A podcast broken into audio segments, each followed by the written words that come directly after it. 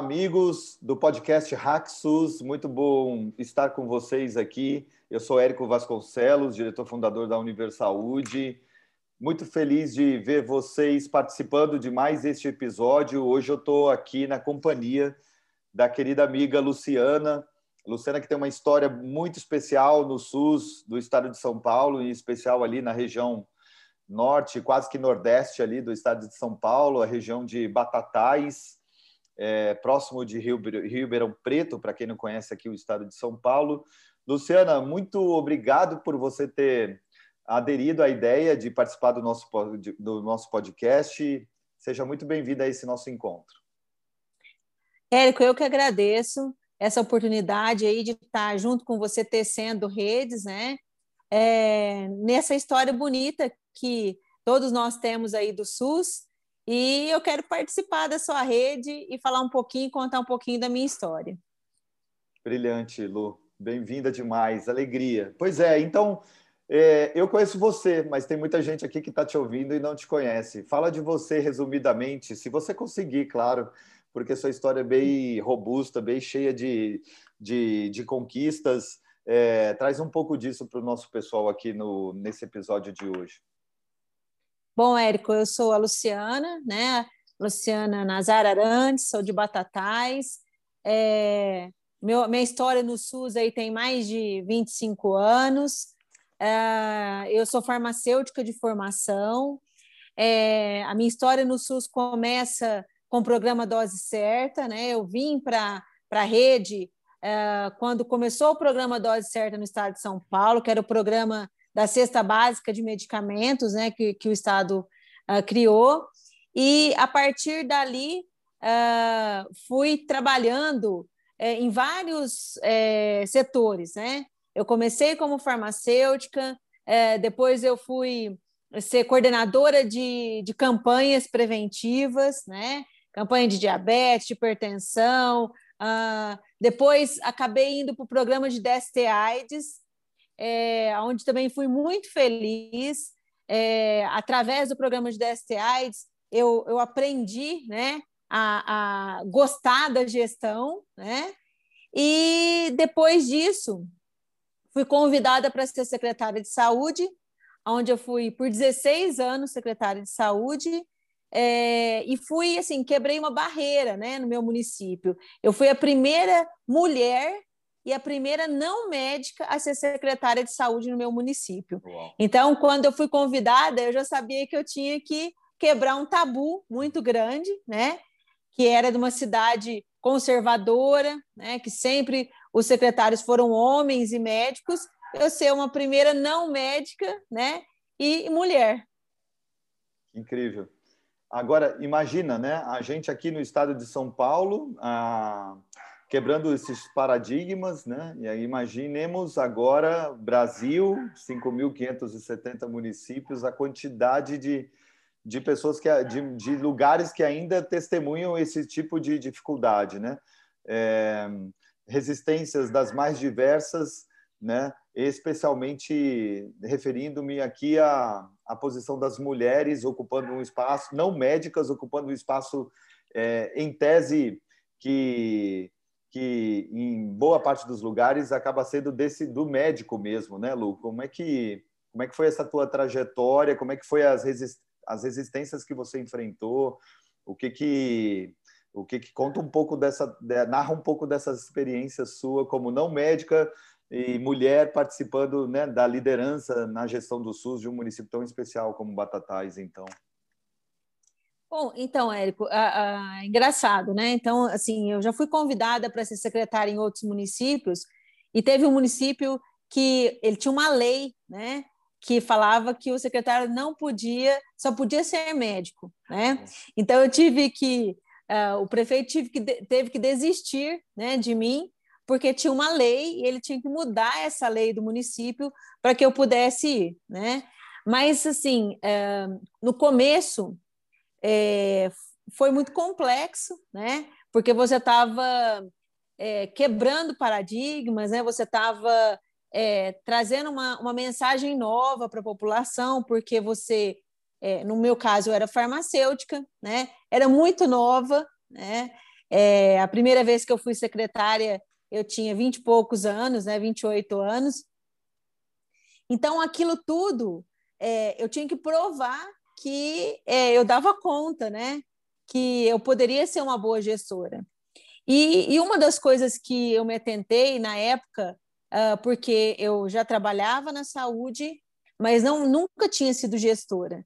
Então, eu fui atrás de, de ser a melhor conhecedora né, uh, do espaço que eu estava e dos meus colaboradores. Então, fiz vários cursos de gestão, né, pela USP, pela Fiocruz, pelo Sírio. Né? Então, todas as vezes que tinha alguma, algum curso que eu achava que fosse importante para mim, eu estava lá. Né? Porque cada vez que eu me encontrava com outras pessoas nessa rede né, do SUS, que a gente que é tão rica, né, eu aprendi um pouco.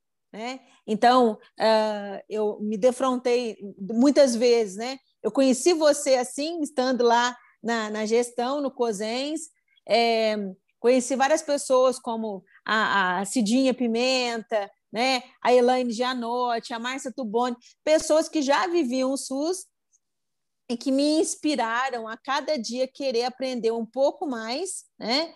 E com isso eu fui aprendendo é, tudo sobre aquele local que eu estava, a gestão do SUS, né? É, porque você não precisa ser o melhor técnico da sua equipe, mas como líder, você tem que ser o que mais sabe sobre aquele espaço que você está. E é isso que eu sempre busquei. E com isso, é, a gente conseguiu no município é, fazer ter várias ações é, que mudaram a história da cidade. Né? Então, uh, quando eu, eu fui secretária, comecei a ser secretária, a gente tinha um PSF na cidade. Né? Quando eu entreguei agora, a gente entregou com 12 PSFs. A gente não tinha UTI na cidade, a gente é, construiu e credenciou uma UTI, depois uma hemodiálise, uma oncologia, né? Então a gente tem um município de 66 mil habitantes que praticamente tem uma rede, né? Que ele é, consegue atender com integralidade a maioria da sua população. Então, é, eu com isso, com, é, com todas essas propostas, esses objetivos que foram sendo concretizados, né, eu, eu mostrei para a nossa população que era possível sim é, você ter um gestor que fosse uma mulher, que não fosse médico e que trouxesse é, grandes aí, é, realizações na saúde do município. Eu tenho duas próximas perguntas para você que passam pelas conquistas e as principais dificuldades que você enfrentou ao longo da sua carreira como gestora do SUS, né, Lu? E, mas mas o, que, o que foi interessante aqui te ouvindo é que você já citou várias conquistas, ao mesmo tempo várias dificuldades que você também já conseguiu se superar ao longo da sua carreira profissional é, atuando no Sistema Único de Saúde como gestora, né?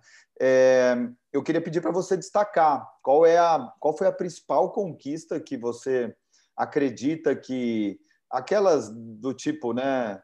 Você batalhou e conseguiu, né? Eu vou compartilhar aqui com você rapidamente, bem como com os colegas que nos ouvem nesse instante, né?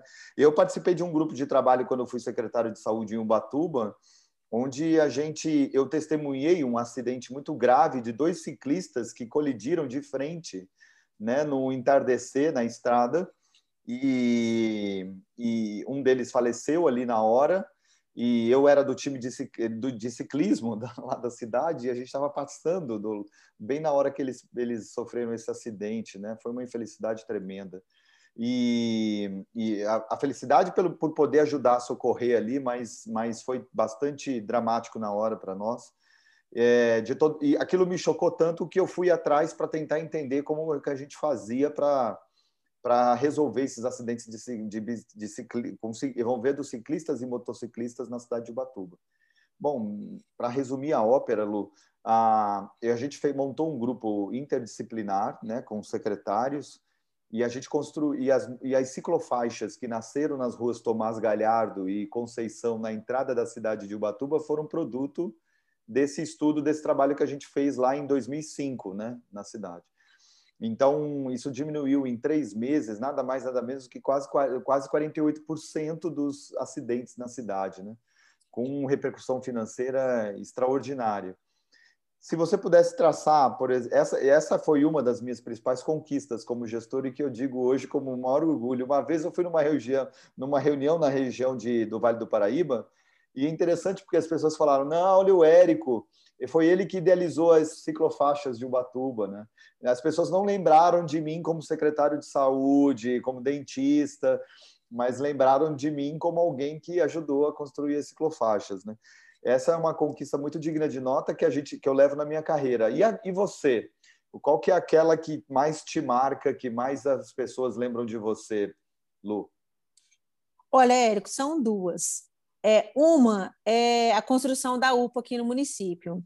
A gente tinha um, um convênio com a Santa Casa que ela fazia urgência e emergência do município, né? E sempre com muita dificuldade, é, quando vieram as instalações das UPAs, eu falei para o prefeito: olha, eu acho que a gente poderia ter uma UPA aqui, para a gente ser o gestor né, do serviço, para a gente poder é, realmente dar a nossa cara para o serviço.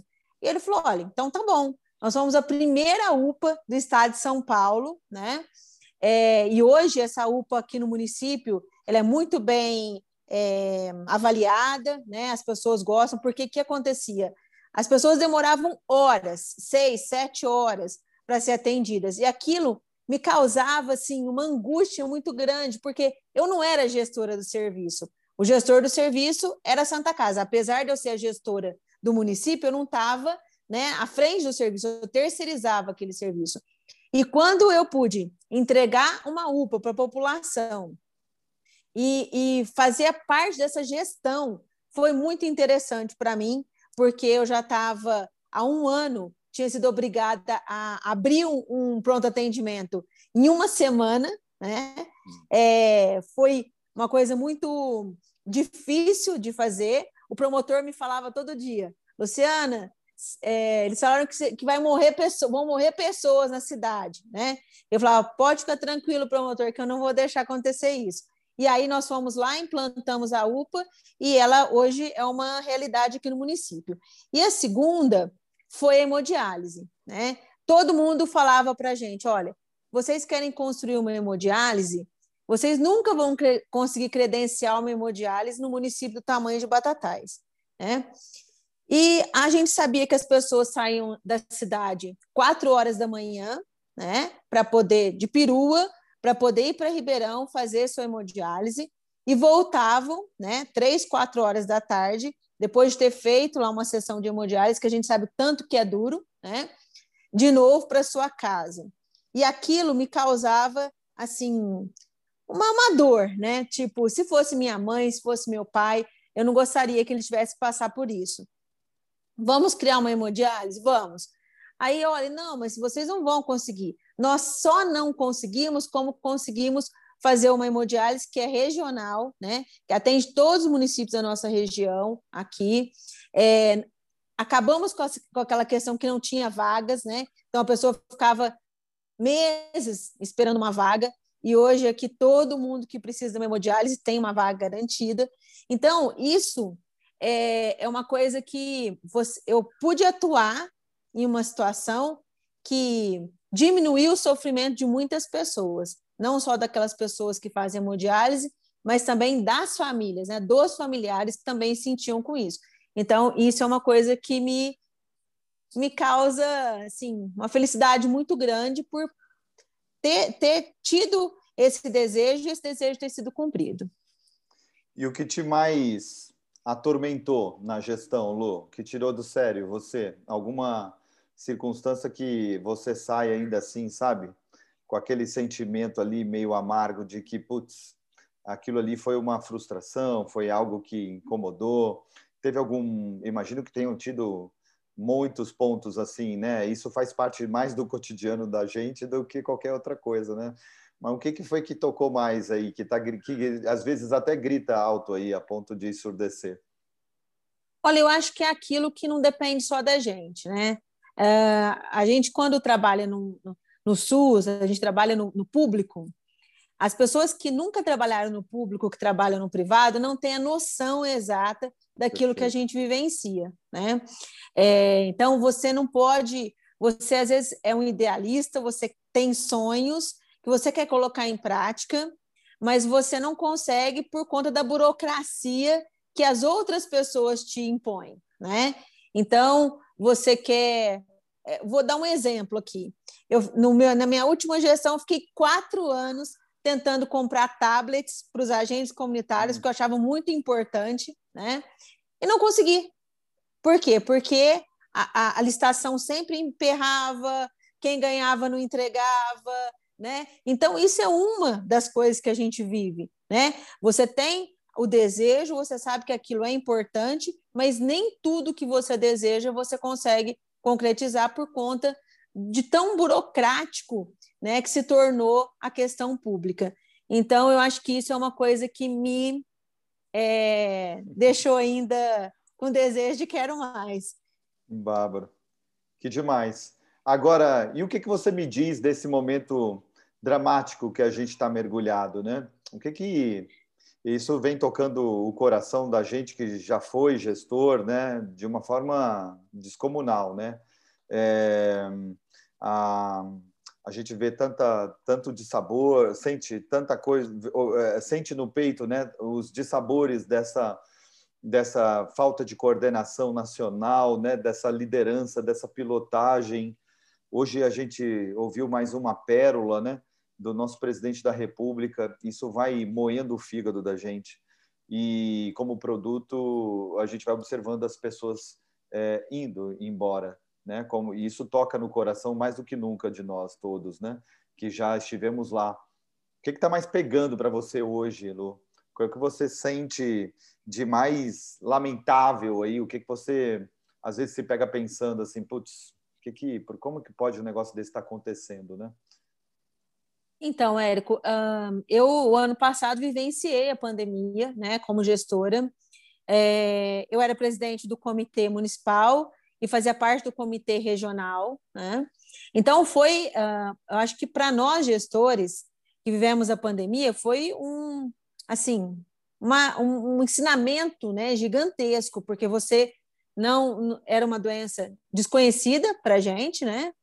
É, e você teve que montar uma rede né, para poder recepcionar essa doença e as pessoas. Mas o que eu senti muita falta foi da, da, da falta de alguém com capacidade de articulação é, interfederativa. Né? Então, eu acho que a gente está no momento que a gente não tem uma pessoa né, uh, que é capaz de fazer, de tecer essa rede né, é, de conhecimento, uh, de colocar. Algum momento é, eu senti que quando a gente estava com com outro ministro, né, com o, o Mandetta. Mandetta, eu consegui sentir um pouco disso, né, e achei que isso era muito importante, né, é, essa fala é, conectada entre os gestores. Olha, é importante o uso da máscara, é importante o isolamento social, né, é importante que a gente tenha leitos de UTI é, suficientes para atender a demanda, vamos abrir os hospitais de campanha, né? É, e isso se perdeu. Sim. Se perdeu. Então, você, cada um fala uma coisa, né? É, o que você fala, você não faz, né? Então, você vê que aqui no próprio estado de São Paulo, é, eu fiquei muito aborrecida também com Dória. Ah, no momento pior da pandemia que a gente está vivendo, ele vai lá e libera cultos religiosos, né? Então, assim, não era um momento para isso, porque também vai na contramão de tudo aquilo que a gente está falando. É, então, assim, a gente está vendo o desmanche, a gente está vendo o que está acontecendo. É, em outros países, numa situação muito menor, muito, muito menos é, agressiva do que aquilo que a gente está vivendo agora, de ter quase duas mil mortes por dia, é, eles já tinham tomado muitas é, atitudes com relação ao sistema e você não vê isso acontecendo. Né? Então, uh, são quase duas mil mortes. A gente tem aí é, uma ideia que pode chegar até 3 mil mortes, pessoas do seu convívio morrendo, pessoas novas. Aqui em Araraquara, semana passada, morreu uma, uma moça de 38 anos que não tinha nenhuma comorbidade. Né? Aqui em Batatais, nós estamos com um jovem de 28 anos, também entubado, em uma situação muito crítica. Então, você começou a ver pessoas jovens, sem nenhuma comorbidade, morrer. E, e mesmo que a gente tenha começado né, a questão da vacina de uma forma muito desorganizada também, né? Eu vejo, não vejo uma. Eu até falei, olha, precisava alguém que conhecesse de verdade é, atenção básica, prevenção, que liderasse essa campanha de vacinação. Porque a, o meu sentimento é que ela está se, sendo liderada não pelas questões técnicas, mas pelas questões políticas e pelas questões de ideologia né, partidária. Então, é, é muito triste para a gente que está tanto tempo no SUS e que temos aí uma capacidade é, de campanhas de vacina é, que o mundo nunca viu, e chega no momento desse a gente patinar do jeito que está patinando, por, pela falta né, de uma é, articulação interfederativa melhor é, que tenha causado tudo isso. Sim, excelente. É, Lu, caminhando para o fim da, do nosso bate-papo, que está fantástico, né? É, algumas perguntas de caráter bastante pessoal. É, por que, que a Luciana faz o que ela faz hoje? Porque eu sou uma apaixonada pelo SUS. Eu, eu acho que a gente tem o melhor sistema de saúde do mundo, né? Eu acho que é, as coisas que a gente consegue é, são, são coisas que a gente não consegue ver, mesmo nos melhores né, é, países, quando você vê, vai, vai, por exemplo, tudo que você vê, você não tem uma integralidade, igual tem aqui no Brasil. Né? É, a gente, eu participei agora há pouco tempo de um programa, um programa do AVC, né? Aonde a gente faz a trombólise aqui do paciente que chega é, na urgência, né? E tivemos aí já seis pacientes no município uh, que não tem nenhuma sequela de AVC. Isso é só no Brasil, né? É. Isso é só no Brasil que você tem essa rede, né? já está aqui já na região nossa inteira, é, que você sabe que você vai poder ajudar uma pessoa que até tempos atrás ficava com sequelas numa cama a ter uma vida normal, né?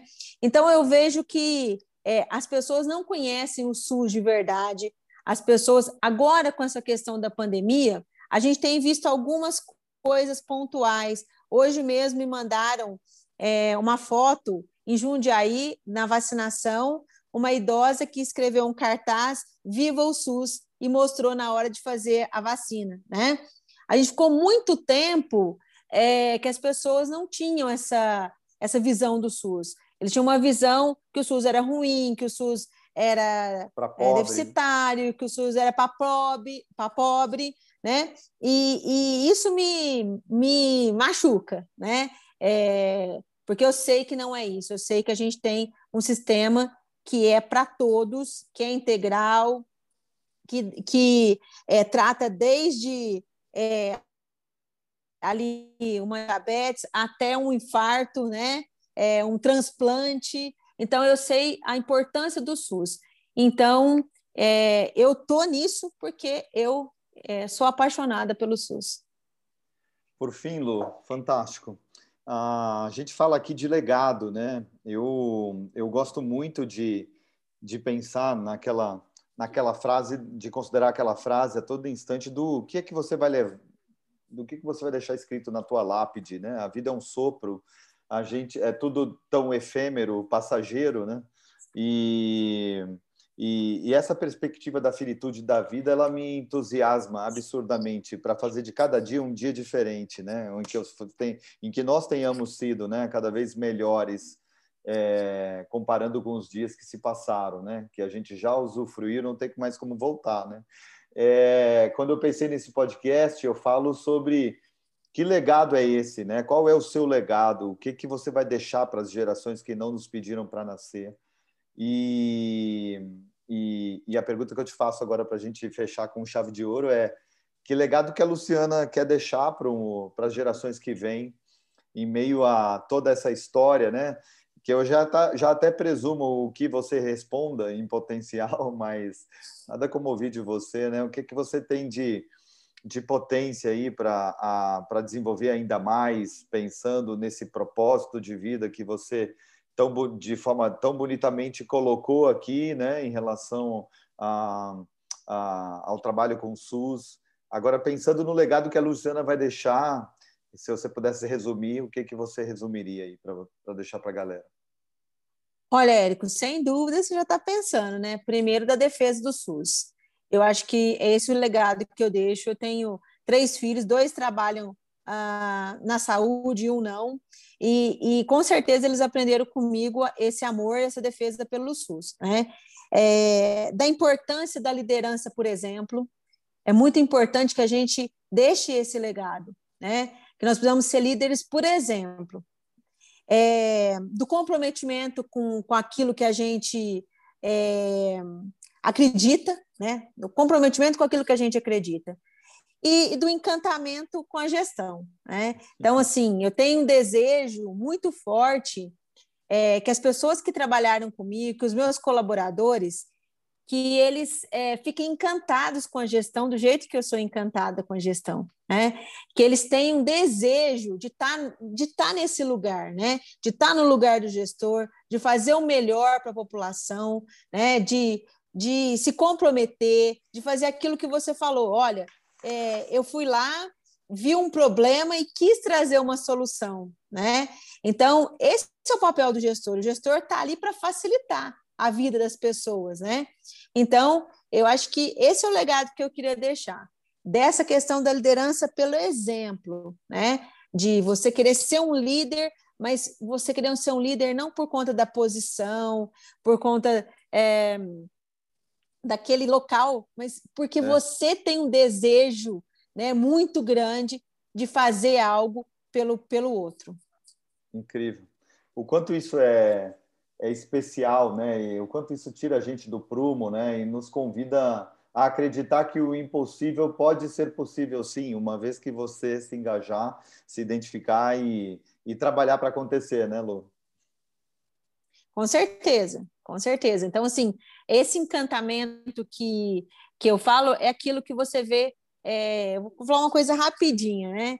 É, eu gosto muito de trabalhar com os agentes comunitários. É, eu acho que eles fazem tem um elo muito forte né, entre a população e a gestão. E, e um dia, né, dando uma aula, a menina me disse: Olha, eu entendo o que é esse comprometimento que você está me falando. É, eu ia numa casa, batia na casa todos os dias, a casa estava sempre fechada. E eu não, não, não me convenci com aquilo, né? É, um dia eu resolvi perguntar para as pessoas se tinha alguém que morava naquela casa ou se aquela casa era uma casa fechada. E eu descobri que ali morava uma idosa cega, né? Que eu nunca tinha visitado. E o único horário que ia alguém naquela casa era na hora do almoço, que o filho ia para dar comida para aquela senhora.